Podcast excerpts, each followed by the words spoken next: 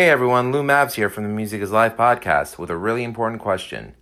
Have you ever thought about starting your own podcast? When I was trying to get Music is Life off the ground, I had a lot of questions, such as how do I record an episode? How do I get my show into all the apps that people like to listen? And how do I make money from my podcast? The answer to every one of these questions is real simple Anchor. Anchor is a one stop shop for recording, hosting, and distributing your podcast. Best of all, it's 100% free and ridiculously easy to use. And now Anchor can match you with great sponsors who want to advertise on your podcast. This means that you can get paid to podcast right away. In fact, that's what I'm doing right now by reading this ad. Since I started my YouTube channel, I've been able to edit the audio on iMovie and then bump it to Anchor and distribute it on the podcast to everybody and I still use Anchor to record audio only podcasts. So if you always wanted to start a podcast and make money doing it, go to anchor.fm slash start to join me, Lou Mavs of the Music is Life podcast, and the diverse community of podcasters already using Anchor. That's anchor.fm slash start. I can't wait to hear your podcast. Looking for some new podcasts to listen to? Well, Rat Salad Review Network has plenty of shows to choose from. Like Rat Salad Review, where they discuss the latest rock and metal news, as well as interviews and albums. Album versus Album, the King Diamond podcast with Wayne Noon, Greg Norgal, and sometimes this guy. Smack him a gob! Ralph Vieira is also on our network with the Vieira Vault. There's also Old Man Metal's Musings, where he discusses heavy metal and beer. Music is Life with Lou Mavs. The right opinion for those who love politics a South Park podcast called Suck My Balls, The Infinite Fringe, a watch-along wrestling show called Beyond Bushido, ex-Stratovarius guitarist, the Timo Tolkki podcast, and the great Harry Barnett with I Don't Even Like Podcast and the Laughcast. So check out ratsaladreview.com or search Rat Salad Review on YouTube, Podbean, iTunes, Spotify, Stitcher, and more.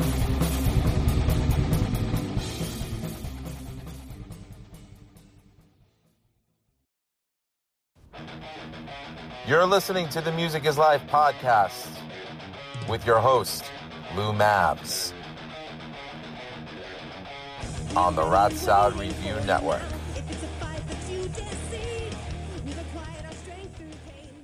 Put your head up on my heart because your sins are hard to bury. Give me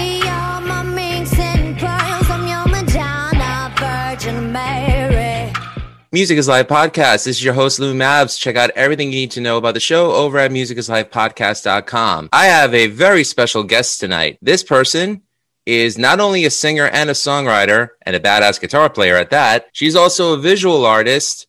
And you can catch a lot of what she does over on her Instagram page. We'll have all the links in the description below. One thing that hit me the most is that she's a cancer survivor. But on top of that, she's a really kick ass singer songwriter and well, overall visual artist. You'll see, we're going to talk to her right now. By the way, before I introduce her, if anyone notices on the video, yes, I'm wearing a green shirt.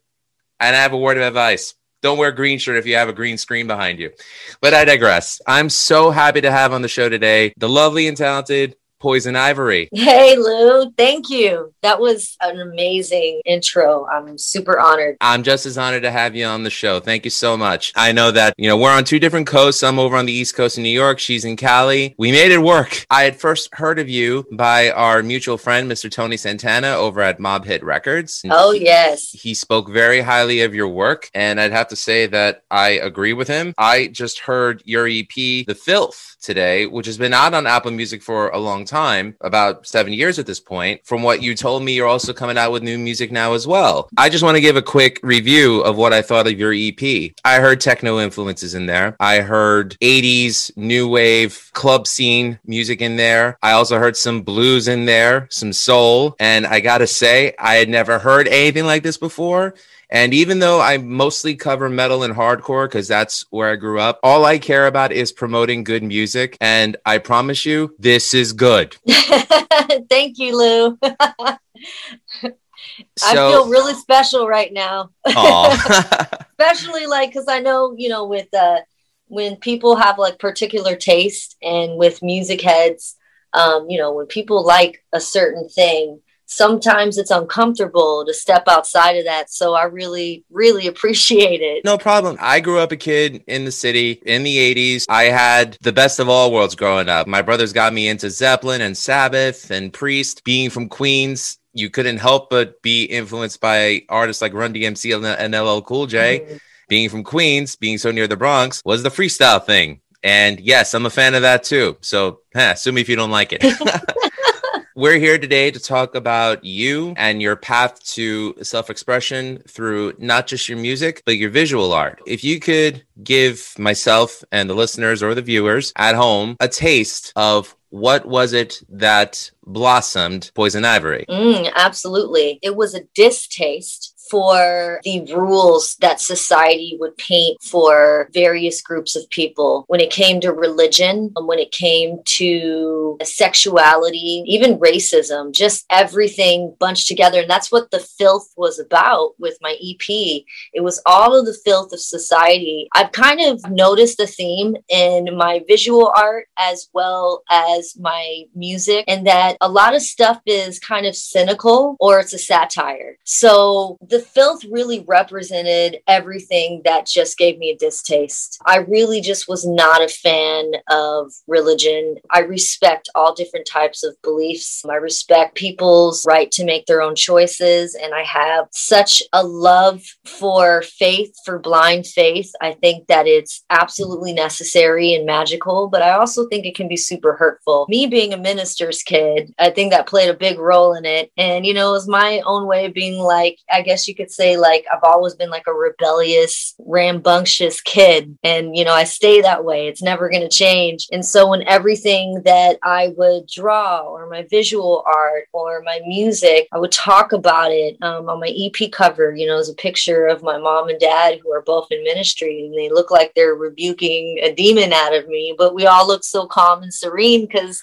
you know, they accept me fully for who I am. But I just wanted to cut and say I really love yeah. the satire of the album cover. Thank was, you. I, I got it from the get go. I'm like, wow, she convinced her folks to do it. That's awesome. They were really, really like happy to do it. Like my my dad, you know, he's retired now, but he was heavy in the music scene in like the 60s and 70s. Because of him, I, you know, I know about Led Zeppelin, Motown, and blues, and because of him, you know, I ended up growing up a bit in a like a Black Baptist church and was in a gospel group called All God's Children. He was like the plug. He was like the reason why I was embedded in all of this. But then also there was the polarity of uh, finding my own identity and the identity that my parents were trying to lay out for me, which they meant super well. Uh, most parents do. I just kind of had to find my own way. And I think one of the biggest things that really hit me hard was when I went through cancer. That was when I was like, all right, I got to really find out what works and is in alignment for my highest good. If you don't mind me asking, what cancer was it?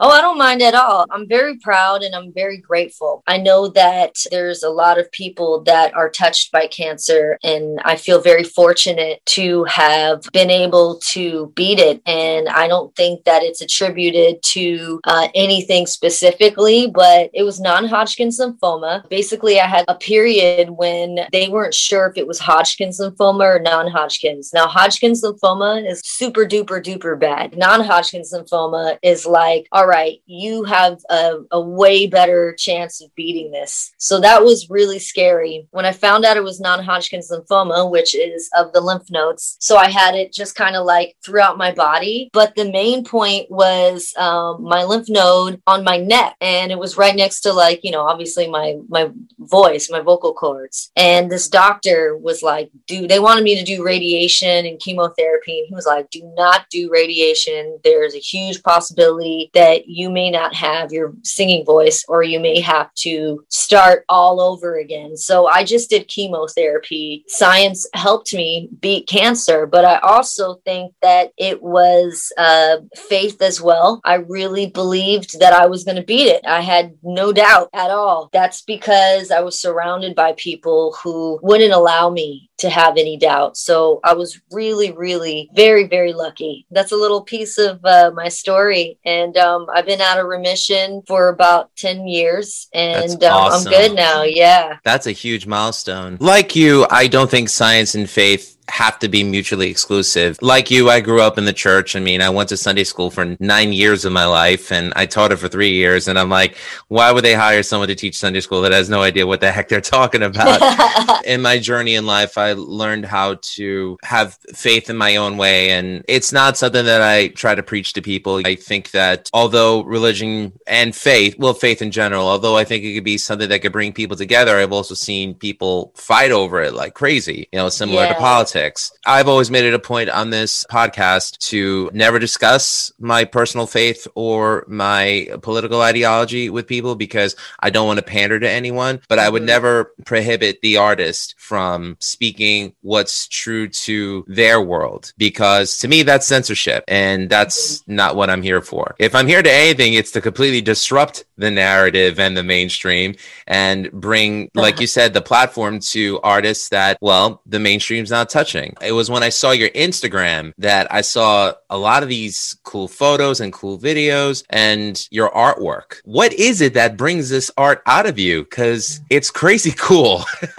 That's the best way I could put it. Um, I just feel like I have a big imagination. Since I was a kid, I've always drawn storylines and had music to go with it. You know, my math teacher used to get so pissed at me when I was like in elementary school because you know, I'd get these math assignments and I would just draw storyboards all over them and hand it back in and not even do the assignment. So I had a couple of uh, oh man parent teacher conferences over that one. But um, yeah, I've, I've just always been a very visual and audio person. I see myself taking on these like alter egos. Although it's my artist name, I embody it with my whole being. It is an alter ego for me. When I go and I do shows, I feel like I'm stepping into a character, yet it's so authentic to me. It's a part of my expression. Well, Poison Ivy, you know, kind of feels like like a bit of like a superhero or an anime character. And sometimes I draw myself as an anime character. I saw I that. That was cool. Yeah.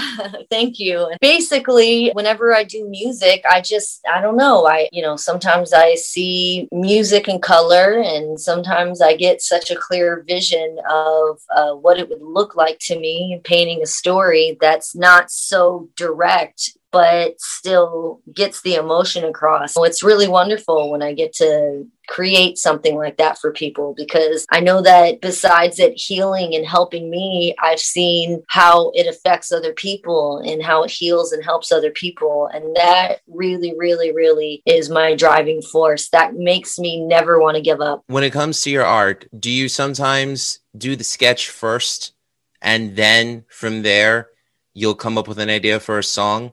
Has that happened with you? It's it's either or. Sometimes I draw something and then I feel a song. Sometimes I feel a song and I draw something. It kind of goes hand in hand. Usually when I'm like if I'm painting a mural, um, you know, I get really inspired while I'm painting murals. And if I'm doing a mural for somebody, like the last mural I did was a London on the track, who's like super talented producer. Shout out to Tommy Brown because he showed him the stuff that I did with him. When I was there, I brought my guitar because I knew that I would get inspired. And I did. On the downtime, while everything was drying, I was playing guitar and singing songs. I, you know, go back to painting and I realized that it's kind of like they're just intertwined and connected and the creative flow just it's one with the other. And I know a lot of creatives can relate to that because it's like once you open up that floodgate, so much comes through. So much so sometimes you don't know when to stop. it could definitely consume everything. Yeah. And uh, I know of some of the classic artists of the past, like when it comes to music, like they just get so engulfed by it. But you know, I would definitely say that you found a really good balance of expression through you know your paintings and through your music. And Thank you. and that's important because it's like anything you put your signature on it the more exposure it gets to people the more you get noticed for it. Honestly that's it's really what i hope for you because it's just good stuff. Who are some of the artists musical and visual that inspire you the most? Because i know drawing anime or manga in this case anime is japanese cartoons as opposed to manga which is you know the comic books but who who are some of the most inspirational people for you for both mediums? Well, for music, I grew up singing in church. So gospel played a huge part. I grew up on like the Winans. I grew up on Kim Burrell, all kinds of artists like Donnie McClurkin. I know they just came out with a movie about the Clark sisters, which was really cool. That really excited me because I feel like they played a huge part in my upbringing as well, their music and praise music. So praise music for sure. More artists would be like Janis Joplin, Joni Mitchell for sure. R&B was a big big influence on me as well, 90s R&B. And then I started getting into blues music. With blues music for me, I like it when people infuse it. You know, I love like classic BB King blues music as well, but I really love it when people infuse it. I think it's really cool. I also love reggae music like Buju Banton, Capleton, and stuff like that. It's such a clusterfuck of music. Perfect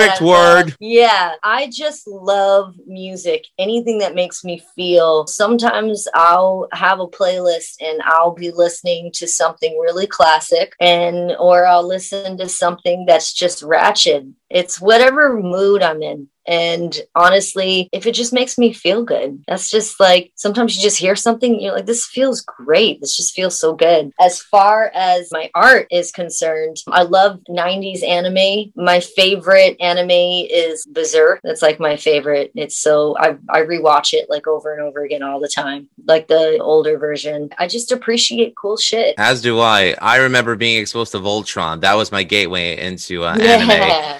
And, you know, as I got older, you know, Dragon Ball Z and Vampire Hunter D, and my niece got me into shows like Death Note and Black Butler. I really got into that and Full Metal Alchemist. Although I think I liked Brotherhood better than the original series, but yeah, yeah a- anime is awesome. So, and in, in terms of your perspective on music, when you're saying, you know, whatever just makes you feel good, I mean, I make tons of playlists where I have like my favorite like rock songs or new wave songs. And my co host on Rat Salad Review, Wayne, asked me, you know, what was your favorite song of 2020? And I told him it had to be The Weeknd's Blinding Lights. And he's like, what? He never expected me to say that. I'm like, yeah, dude, I threw that on every playlist. It's a good song. And, you know, it, there's nothing wrong with that. I mean, just last week I had Beezy Boy on my, uh, on the show and, and he's a dancehall reggae artist. He also, you know, does Crooked Trees. So, you know, like I said, as long as it's good, I yeah. want it. I you know I want to bring Absolutely. it to the platform. So you mentioned BB King as well. Great guitar player, probably the most common gateway to the blues for so many. Yes. Mm-hmm. I always go back to Little Richard because to me he's really the true king of rock and roll. What?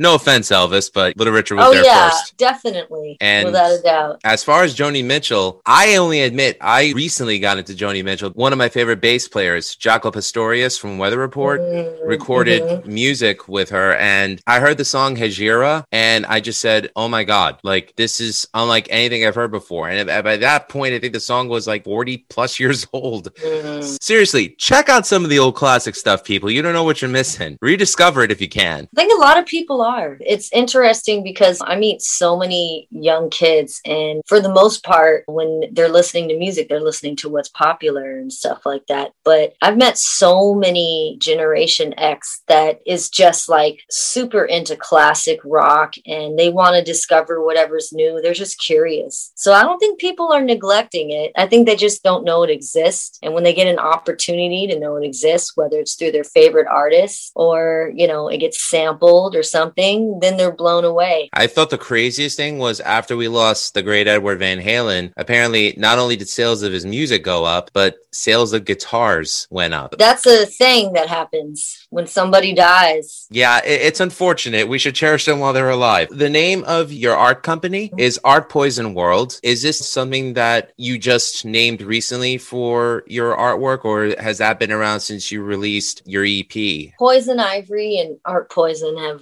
always been hand in hand. They were birthed at the same time. With Art Poison, it's an opportunity to do something where you can create an atmosphere that inspires you to create because I feel like that's a superpower of mine. I can help people kind of unlock a level of creativity within themselves that might have been blocked or they never knew was there. So I really love being able to do that because I also look at it as like an act of service as well. With my music, music, same thing. And being able to combine those two things together is, you know, all I could ever ask for. It's my favorite thing. It brings me so much fulfillment. What is it that inspired the usage of neon colors? Because that's not something you really see often. I mean, you see it in a more like live action visual setting, but not really so much in art. I just see a lot of earth tones. I never see neons, I never see pastels, but you really do some good work with colors that most people would never even use. Is it anything in particular that just ignites the flame for that? Or is that just all in your head that you just want to bring out? It feels natural for me. I like the usage of those colors because I love neo futuristic, spacey universe vibes. I just love that kind of lighting. I love the golden hour. So if things can look golden or just pop out, it's pleasing to my eye. I love using colors. Like even in my background, as you can see right now, like I didn't do this. This is a, a tapestry that I found, but even the colors, there's pastels in it too and And I was like, oh, this is my vibe. So it's just kind of like a color palette that is very natural for me and I gravitate towards. It feels good for me. It brings me um, a level of calmness and I just love it. I don't know. It's just cool. Also, I've always felt like a very vibrant soul as a human being, just as a person. There have been times in my life when situations or people have tried to just vanilla me down or make me feel shame and guilt for being a vibrant soul and they could never succeed because it's it comes too natural for me. So i don't know. I guess i'm just like an acid rainbow. I, you um, should trademark a, that line. That is amazing. I'm acid an acid rainbow. rainbow. Well i had a fan. I think he was brazilian. He hit me up one day and he was like you are acid itself. And i was like i like that. I'll take it. A good acid trip not a bad one well, definitely for me, having grown up in New York City, being exposed to murals, being exposed to museums, and just being exposed to so many forms of expression. I mean, I can remember when Keith Haring, the activist who was a painter who drew graffiti all over the city, I remember as a kid when it was brand new and it was something that struck me uh, as a kid. I didn't understand the message when I was right. younger, but the visuals struck out. And I think what you do definitely strikes out out to creatives or lay people who they gravitate towards the visual, which is why I just think that what you're doing, it's all working. I can't well, say that. That's like the best compliment ever. oh, it's well, working. well, yeah. about I make this stuff up because it's really how I feel, people. Okay. I mean, like, I'm not trying to, like, you know, like, as you can tell, I'm not reading from a script. Half the time, I'm closing my eyes as I'm thinking of what to say because I'm really thinking about it, trying to put thought behind it. I mean, I worked very hard to get Poison Ivory on the show, and I'm happy she's here. By the way, the, the name Poison Ivory, I don't know why, but I had the image of Poison Ivy. I don't know why from from mm-hmm. Batman in my head. Yeah, I mean that's the purpose. The purpose is something familiar and yet something unfamiliar. And also the name means so many different things. It's like when you think of poison ivory, you think of this precious commodity, which is ivory, that's made of bone and it's strong. And then you think of poison and you're like, okay, well something's poisonous. Well, you know, I've heard of poison ivory where you know poachers you know try to you know kill rhinos and, and elephants and they put something on the ivory so that it's um, poisonous for human beings. I don't know if that's necessarily true but that's kind of cool. Also the other thing is that poison can also be an antidote. It can be a vaccine. So it's it's just interesting because a poison can be a good and a bad thing. It can kill you or it can help you depending on the circumstance so I loved it because um, I already feel like I'm a walking contradiction. It just resonated with me. well, I like the dichotomy behind it. It's definitely something that stands out, which is exactly what you do. So, like I said, it's working.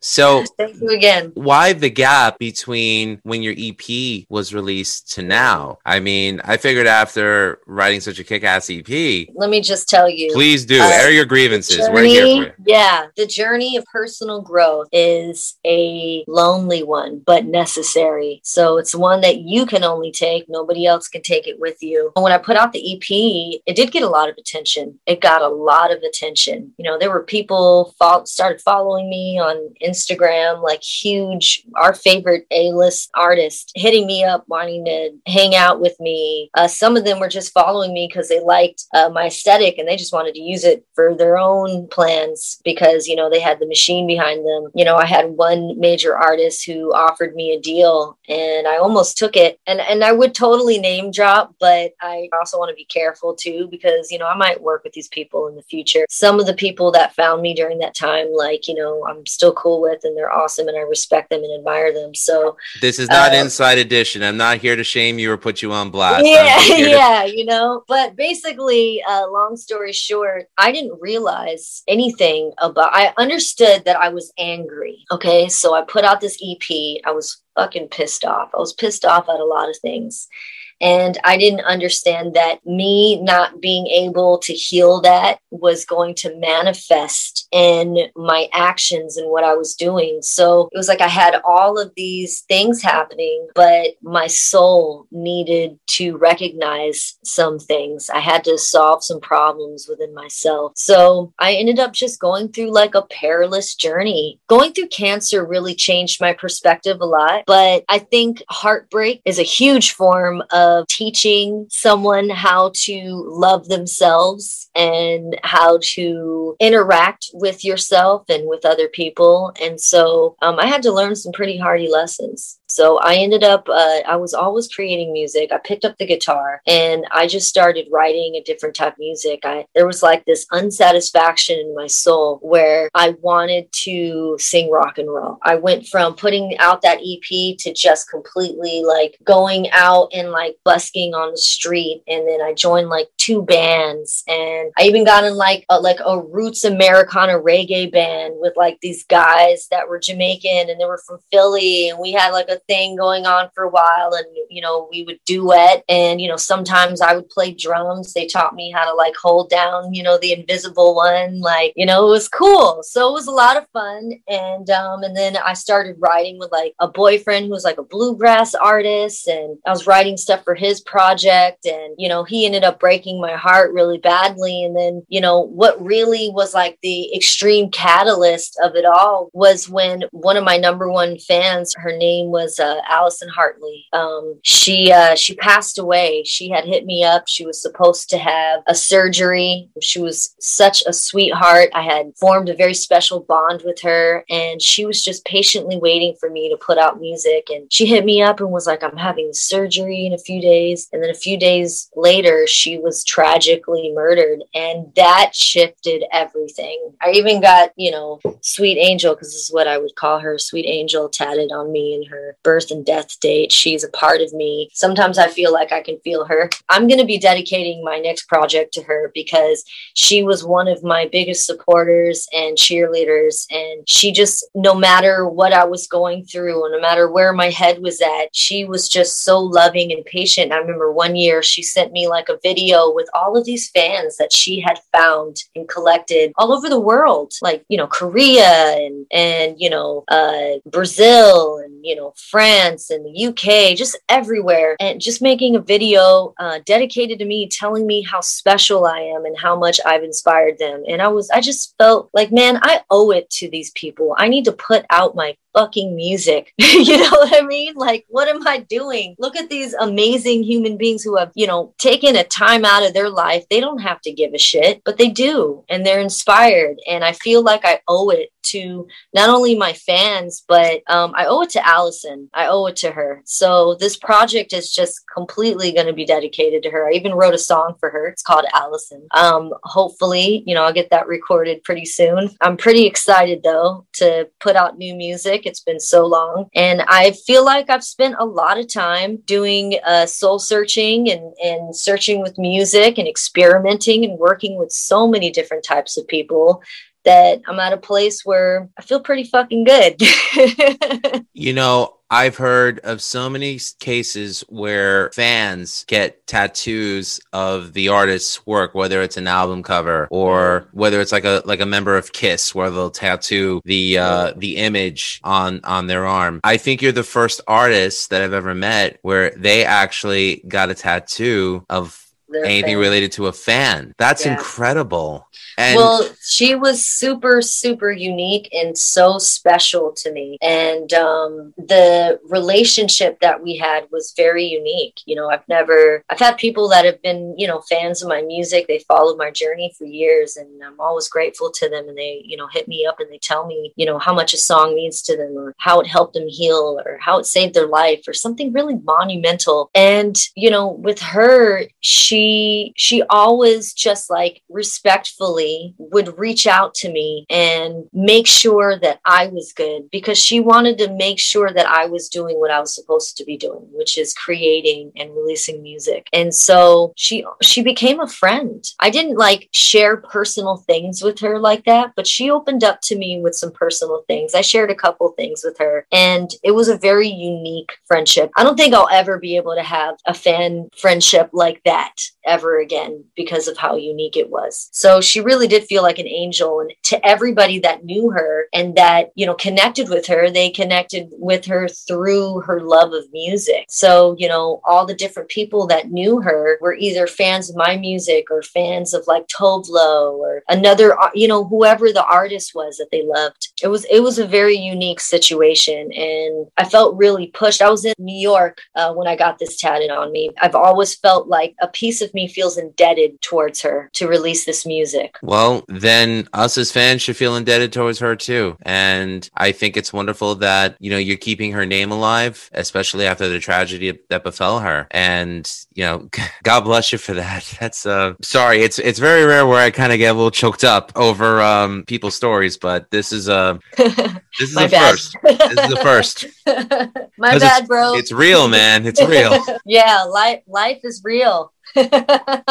One of the things that I, when I was reading your bio from the press kit that you sent, you said something that really hit me. It said, I want to help encourage and create a world where people can love each other and still be their authentic selves. Mm, And yes. for me, I relate to this because I have friends of different texture, different beliefs, different faiths. And I remember growing up as a kid in the city at the time, we all just tried to survive high school and we were all cool with each other. And to me, it's like high school was an example of what I would like real life to be. It's like we could all be cool with each other, regardless of who you love or who you pray Mhm. to or what political system you think works best right. personally like with all my friends we we all pick fun at each other because we're just like oh that's ridiculous. Oh that's nuts. That's crazy. But in the end it's like you know we always end it with an i love you man and we give each other a hug. We're like you know kiss your Yeah. wife and kids for me and things like that. And when i read that i was just like you know what? This is someone i would totally be cool with running in my circle. I loved that statement. And i don't think that's pandering. I think it's honest and heartfelt. It's like we could all be cool with each other. What was it that made you feel like that was kind of like your mission statement? It's a combination of my home life. It's a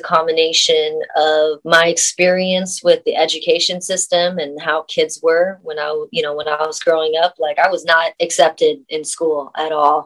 so because of that, I ended up going to like alternative and continuation schools and then eventually got pulled out of school and I went back and got my high school diploma. So I had a pretty uh, bumpy ride when it came to like a high school and junior high and all of that stuff. So I think it's just been like a snowball effect of me being like, hey guys, it's okay to be a little quirky and a little weird. It's okay to have different opinions. It's okay. But can we just make sure that we're loving each other through our actions, through the choices that we do make, like even our political choices? That makes a difference too. Um, I try to be understanding and loving towards everyone because I understand that they're just trying their best. You know what I mean? Everyone's just Yeah. trying their best. Everyone's just So- trying to make sure they get their bills paid, they put food on the table, and they can take care of things. Yeah, I agree. Yeah, nobody nobody really knows. But I think it's important for us to live in a world where we love and accept each other. People are feeling uncomfortable and unsure of themselves. Fear begats all of these other bad emotions that cause us to hurt one another. I'm not going to sit here and be like, I just want, you know, we are the world. Like I'm not trying to like you I don't know, want to get a copyright strike. Take that back. Yeah, but all I'm saying is that by being me and by being true to who I am and also in what I do, recognizing am I being of service? Am I showing up for just me today or am I showing up for other people today? Am I being my highest self today?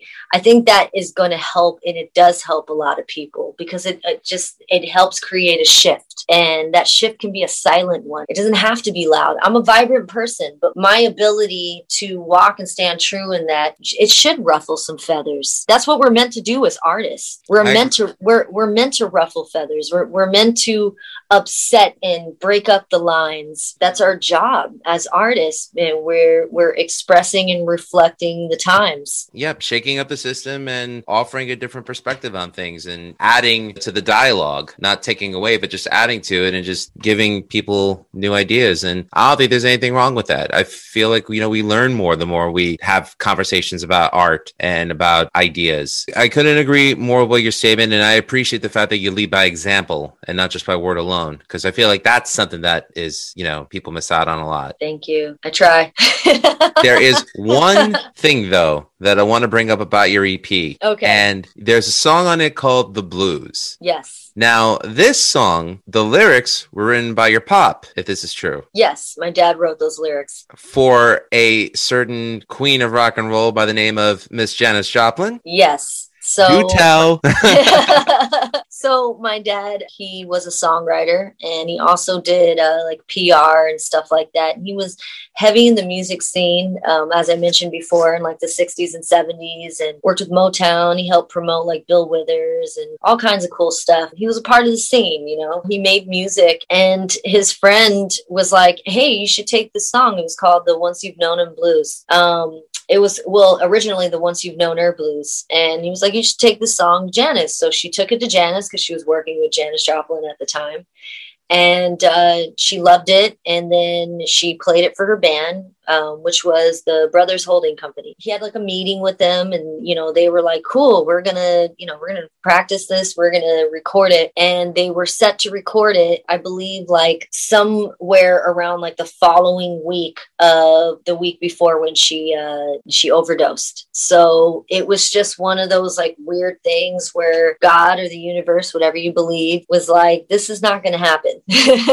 But uh with that being said it was a great tragedy you know years later here i am um being a huge fan of janis joplin my dad plays it for me and i was like dad can i please take this song and and make it my own and recut it and he you know he thought about it and at first he was like well you got to make sure you cut it exactly how the song is because you know he's an artist too you know Mhm. and I was like, well, I can't. I'm not Janis Joplin. I don't sound like her. I sound like me. And also, that was like a time and a space. And that takes like a certain type of person. Like, and you, like, that was like a, definitely a genre and an era. So he stayed open and he let me kind of like put my own spin on it. And I shortened it and called it The Blues. But I kept all the lyrics. I restructured the song, and the melody is definitely a lot different. But that night when I cut it with producer Shy Bugs, um, who's located on the East Coast, shout out to Shy Bugs, who also um, has done my project that I'm getting ready to release as well. It was just so organic and the flow was just there, and we didn't really have to do too much. It was just one of those things where I got in and I sang it all the way through. It was like a one take thing, and I really, I even said like a little prayer before. I was like, "Hey, Janis, um, you know, you were supposed to sing the song. Can you please uh, lend me some of your energy? I'd really appreciate it." And I feel like I, I feel like she might have. It's a possibility. I really love Janis Joplin's music, and there's there's a version of Summertime. She's she's got a few live versions, but there's this one live version.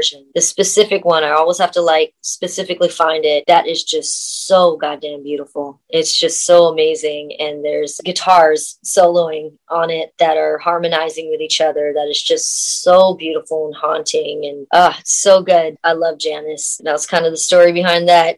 well, I think it was a beautiful tribute to Janis and your father, and I thought it was a great example of what you're really capable of in bringing not just your own songs to life, but the works of others. Keep at it. It was killer. Yeah. Thank you. I I don't, you know, one thing about me is when it comes to creating, I don't have an ego. I kind of like remove it. You know, I'll have like a specific vision, but if I can ever beat something or if somebody brings something uh, really special and a value to the table or something meaningful, um, I try to stay open. I think that it's important. I believe in teamwork and um, I love collaboration. It's my favorite thing.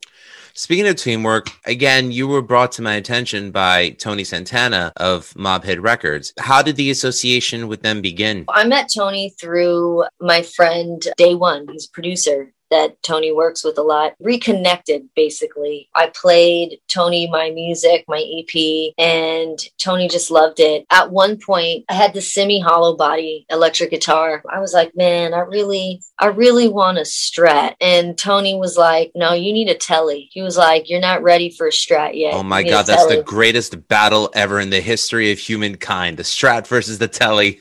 yeah, I still want a strat, but he was like, you need Good. a telly. And I was like, okay. And then he was like, I'll give you one. And I was like, yeah, right. And he was like, no, I'll give you one. I was like, okay, that's nice. I was like, this guy's about to give me like a really pe- like a really cheap piece of crap. That's what I'm thinking, right? Because I just met him. I just met him, and like we vibed instantly because he's so, such a cool guy. He's such a rock star. Like Jesus. So then, you know, I kept hitting him up. I was like bugging the crap out of him. I was like, hey, were you serious about that? And he's like, yo, chill. I was like, yo, where's the telly at? You know, are you full of shit? Like I was challenging him. And he was like, What's up, Tony? yeah, shout out to Tony. And then finally, yeah, he he gave me a freaking Telecaster and it was a Fender and it's super nice. Let me show you it. And I love it. And it's changed the game for me. So that's the white one, right? Yeah, it's ivory. Ivory. I apologize. Yeah. No, it's okay. It's white. All right, fine. With the maple neck and 21 frets on that? It's beautiful, right? Absolutely. Telly's have probably some of the best tonal qualities you could ever get in a guitar. Although I'm a fan of the humbucker sound, the single coil of the Telly, I don't know. To me, that's just that's just gold right there. It is because you can. I'm a fan of the humbucker sound too. I really like the way that my voice sounds over that. You know, specifically, I feel more connected to the Telly, and I think he was right. All right, that's my next goal. I gotta get Telly. yeah. I have four guitars right now in my collection. When it comes to performing and recording, I've actually been using a Steinberger the most. Oh wow! Okay. Yeah, that's um, cool. I'm a huge fan of Allan Holdsworth, and he always used headless guitars. I love what he was doing with them, and I can't play the way he does. But in terms of like recording and staying in tune and tone, I, I just love it. My two babies are I got the Telly and I've got my GS Mini. Beauty. Look at and, that. That's a Taylor. Oh, that's a Taylor. Yeah. Oh my God. Don't ever get rid of that. got such a great sound. I love that and, F sharp suspended chord. It's one of my favorites. so good. That actually was a gift from an ex-boyfriend that like really broke my heart. And um, although the memory of him is painful and he, you know, he can eat a bag of dicks, um, I was never, never getting rid of that guitar. So yeah, he was terrible. He was like not a nice person to me at all. But so really long did. and thanks for the piece of wood. yeah, exactly. Yeah, he really did. He did one thing right, and that was get me that GS Mini. That was the only only thing he did right. Good job, so, I guess. Good good job on that, sir. so uh continuing so so after tony um got you the telly and you met through Dae One who's a producer that you both know of who i actually uh did hit up. He wants to come on the podcast as well but we're here oh, to talk cool. about you so keep going please. Oh yeah totally. After he got you the guitar did you uh, get to work with each other yet or collaborate? Yeah so he immediately invited me to come have a session with him and we didn't have very much time in that session but we started started an idea and it was really cool. And it was starting to go in like a very like blues, uh, you know, rock direction, which is super dope. It's interesting because it's like when you're putting together a project, you know, you want to try to like put everything in like a certain direction so that it's cohesive. I believe in cohesiveness, but I'm starting to realize that um, sometimes I just want to, I, I, I want to do it all and just have it. And you never know. So I would love to go in and like finish that song for sure. We got to knock out some bangers because Tony's like one of the greatest, man. He's so good. I love him. I respect the hell out of him and I'm beyond proud of his accomplishments. And I'm grateful that he's not only recommended so many great artists such as yourself and Baby Ghost and Beezy Boy to come onto the podcast so I can have a nice chat with them, but he's trying to bring this greatness to everybody. And, you know, in a, in a world He's where he's got a big heart. he does. And Yeah. that, that's something I feel like the music industry, well, all right, I'm going to put it on blast right now. I'm going to call out and say it. You got no heart. Tony's got it. Follow suit.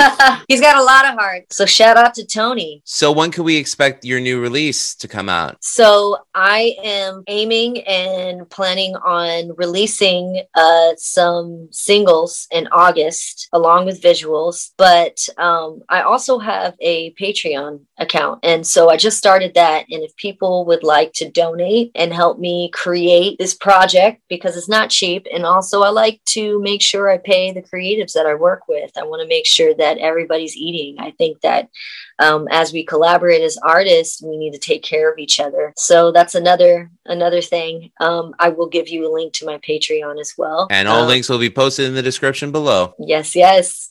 You got to respect the Patreon game because you know what? It's you're offering incentive for people to contribute to what you're doing because you're giving them great Yeah. music and you know they're getting and everyone prospers. I think that's wonderful. And the final question is where can the good people of the world find you if they want to know more about the lovely Poison Ivory? You can find my music on Spotify, Apple under Poison Ivory, The Filth. You can find me on YouTube, same thing. Um, check out my single, Mr. Wonderful. Um, you can also find me on Instagram, The Ivory Oddity. My art page is Art Poison as well. They both have links to each other, so you won't miss the other.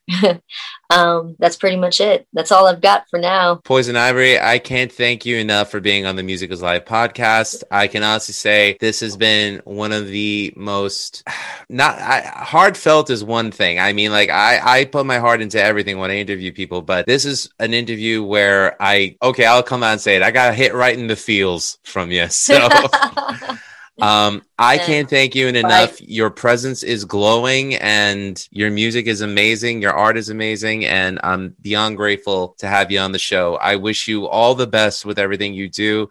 And please consider this an open invitation to come back anytime. Absolutely. Thank you, Lou. I appreciate you so much, man. All good. No problem.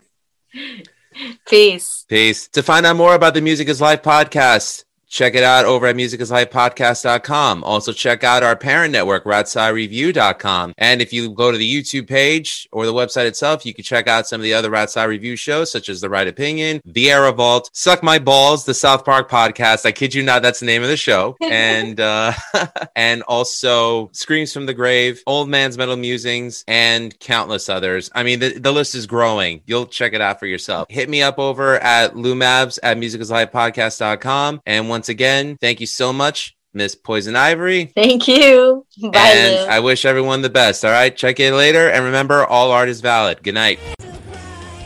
Thank you so much for listening to the Music is Life podcast. Music is Life podcast is brought to you by Anchor.fm and RatSaladReview.com.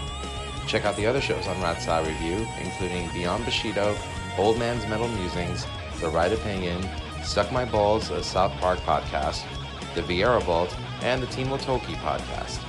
Graphics for the video portion of the show were done by Rocky Baia. For commissions, find him on Twitter at R-O-C-K-Y-B-A-I-A.